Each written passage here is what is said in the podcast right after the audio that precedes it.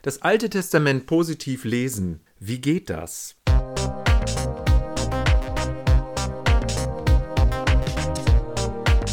Willkommen zu einer neuen Folge von QA Faith Lab. Ist das Alte Testament grausam und brutal und das Neue Testament erzählt von einem Gott der Liebe?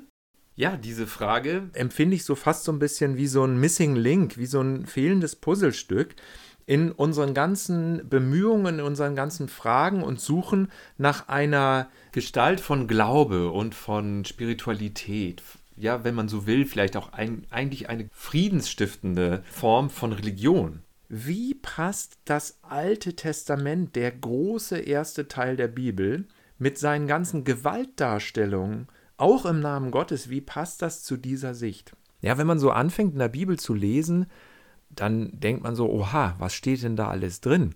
Da bringt der eine den anderen um, da scheint irgendwie so ein enttäuschter, frustrierter Gott zu sein, der die halbe Welt vernichtet und ein paar Leute überleben. Mm, da werden Kriege geführt, anscheinend im Auftrag Gottes. Wie ist das denn alles zu verstehen? Wie soll ich das denn integrieren in meine Spiritualität? Wie finden wir zu einem positiven Umgang mit dem Alten Testament?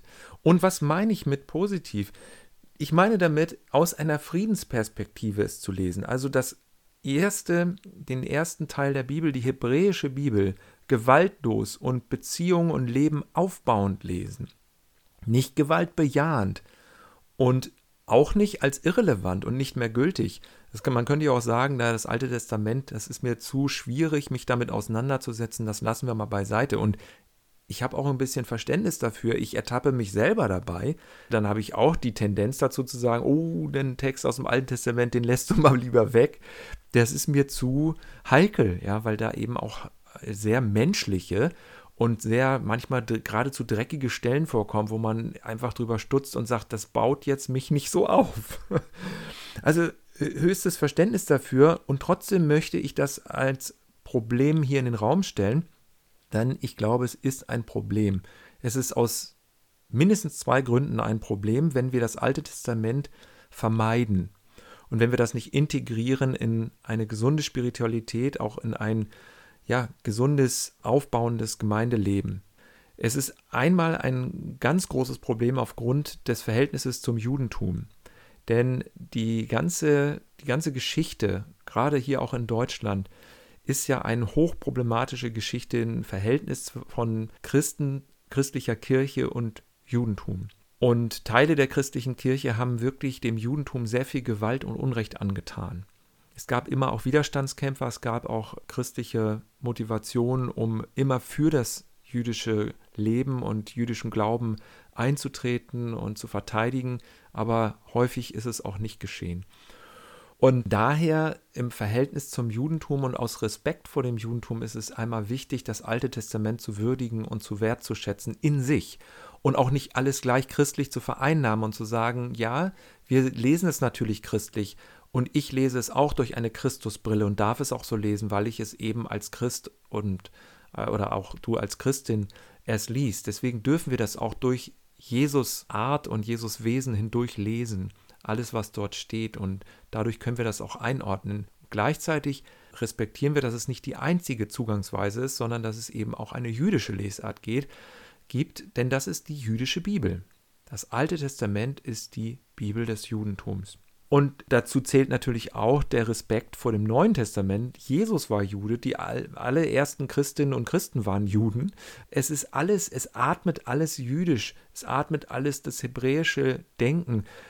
Und die, die ersten Christinnen und Christen hatten nur die eine Bibel und das war das Alte Testament. Das war ihre Bibel, das war ihre Kraftquelle, das war ihre Segensquelle.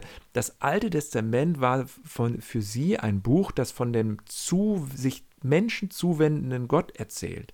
Es erzählt von einem barmherzigen, von einem treuen Gott, von einem Gott, der gerne vergibt und der immer wieder sich selbst verschenkt es erzählt von einer sich selbst verschenkenden Liebe, die andere ermächtigt und andere bestärkt und nicht unterdrückt und versklavt und nicht kontrolliert, sondern freisetzt. Das ist die große Erzählung des Exodus, das ist die große Erzählung des Alten Testaments. Manchmal ist es schon erstaunlich, dass wir das Alte Testament als Problem empfinden, zum Teil. Mir geht es ja selber so, aber die ersten Christinnen und Christen haben es als Segen empfunden. Einmal das Verhältnis zum Judentum, zum Jüdischen und der zweite Grund ist, dass das Alte Testament unsere Spiritualität erdet. Es gibt uns einfach einen wunderbaren, riesengroßen Möglichkeitsraum, unseren Glauben fest zu gründen. Wir würden ja Jesus nicht verstehen ohne das Alte Testament. Wir würden ja das ganze Neue Testament nicht verstehen ohne den ersten Teil der Bibel, ohne das Alte Testament. Das macht von unserer Bibel 80 Prozent aus. Aber wir lesen es wahrscheinlich nur 20 Prozent. In der offiziellen Kirchenordnung, in der Perikope der evangelischen Kirche, war bis 2018 das Alte Testament bis zu einem Sechstel vertreten mit den Texten, mit den Predigtexten für den Sonntag. Jetzt seit 2018 im Dezember kam eine neue Perikopenordnung, da ist es dann nicht mehr ein Sechstel, sondern ein Drittel vertreten. Also man hat auch gerade aus Respekt vor dem Judentum die Anzahl der alttestamentlichen Texte für Predigten erhöht in der evangelischen Kirche. Und das finde ich sehr gut so. Und auch wir sollten uns davon inspirieren lassen. Ich finde es gut, wenn wir uns ansprechen lassen davon, von dem Gott, der sich uns zuwendet und dabei auch ab und zu mal stolpern und irritiert sind und sagen, oh, das ist aber komisch, was da steht. Deswegen möchte ich dir Mut machen und ich möchte gerne uns einen Weg zeigen, wie wir das Alte Testament friedensstiftend nicht gewaltbejahend, sondern Beziehungen und Leben aufbauend lesen können. Martin Buber, der große jüdische Philosoph, hat geschrieben, wenn wir das Alte Testament nur als religiöses Schreiben annehmen, dann wird es uns enttäuschen, aber wenn wir es als Ausdruck einer Realität betrachten, die alles Leben umfasst, werden wir es wirklich erfassen und es wird uns erfassen und Ganzheit wird folgen.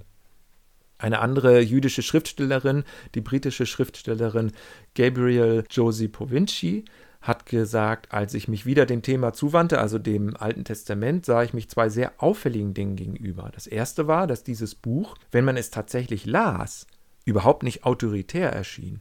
Es schien schrulliger, lustiger und leiser, als ich erwartet hatte.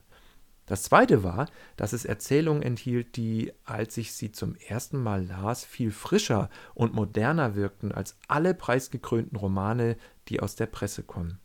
Ich möchte das so dick unterstreichen, wie es nur geht. Das Alte Testament erweckt uns vollständiger zum Leben und lässt andere an dieser Erfahrung von uns teilhaben.